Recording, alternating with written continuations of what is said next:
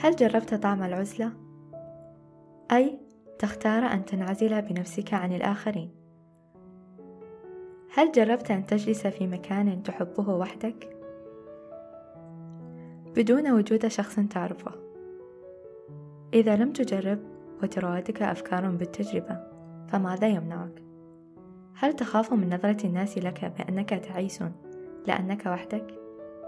بالطبع ستواجه الكثير ممن يتهمك بالتعاسة لأنك منعزل في عالمك الخاص. لا يعلمون بأنك مرتاح وأكثر سعادة منهم. أعذرهم.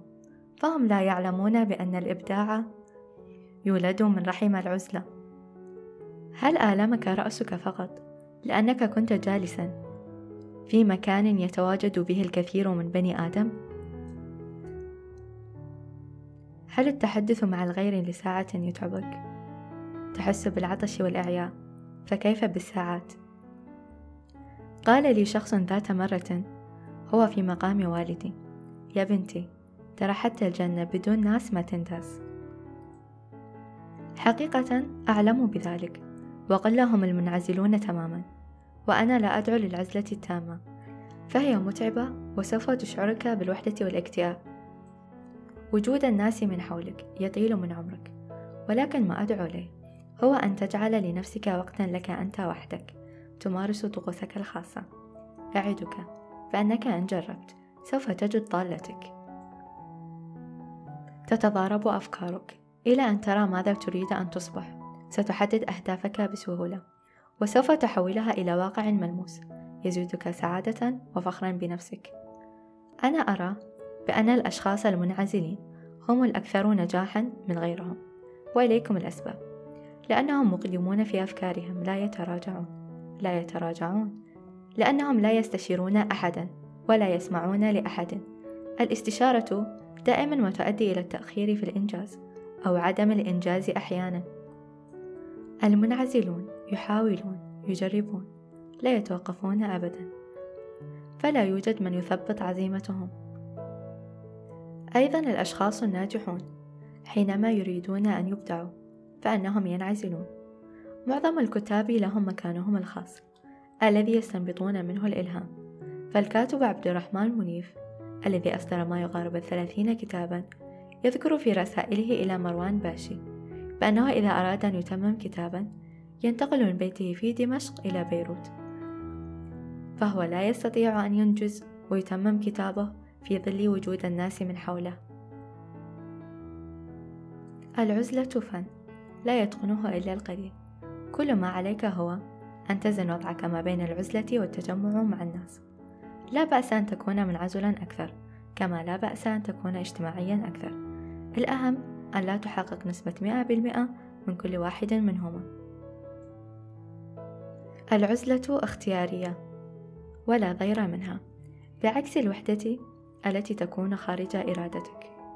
جبل الإنسان على أن يكون اجتماعيا. ويبقى هكذا عندما يكون مع أناس يألفهم لا يسيئون فهمه يحملونه على سبعين محمل. ولكن عندما يكون مع جماعة ترهقه تثقل كاهله فإنه يدخل معهم بروح شابة تحب الحياة ويخرج منهم بروح شيخ كاهل اسودت الدنيا في عينيه. اعتزل كل ما يؤذيك. كثرة الجماعات تولد في النفس الكثير من المشاعر السلبية. بالطبع هناك جماعات تشبهك. لا تشعرك بثقل الجلسة ولا المجاملات الاجتماعية. ولكن الجلسات التي تتعبك نفسيا تجعلك تذهب وأنت تفكر بهمز ولمز البعض لك اقطعها وإن كنت تخشى من قطع صلة الرحم فقلل منها للحد الواجب عليك فقط. صحتك النفسية وروحك أهم من أي شيء آخر.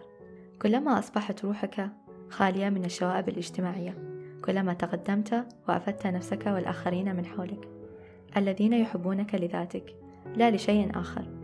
فأنت لست مجبرا فأن تضيع أربع ساعات من حياتك في جلسة لن تأخذ منها سوى الصداع.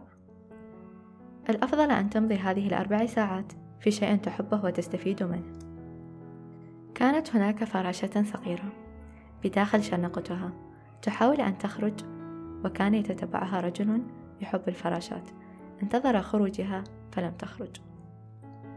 فقام بنية حسنة بتوسعة الشرنقة لتتمكن من العبور منها.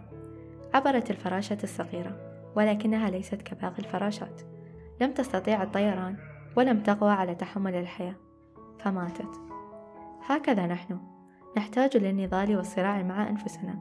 ثم نخرج للعالم بكل قوانا. ظن الرجل بأنه سوف يحرر الفراشة ولكنه تسبب في موتها. لم يحترم عزلتها.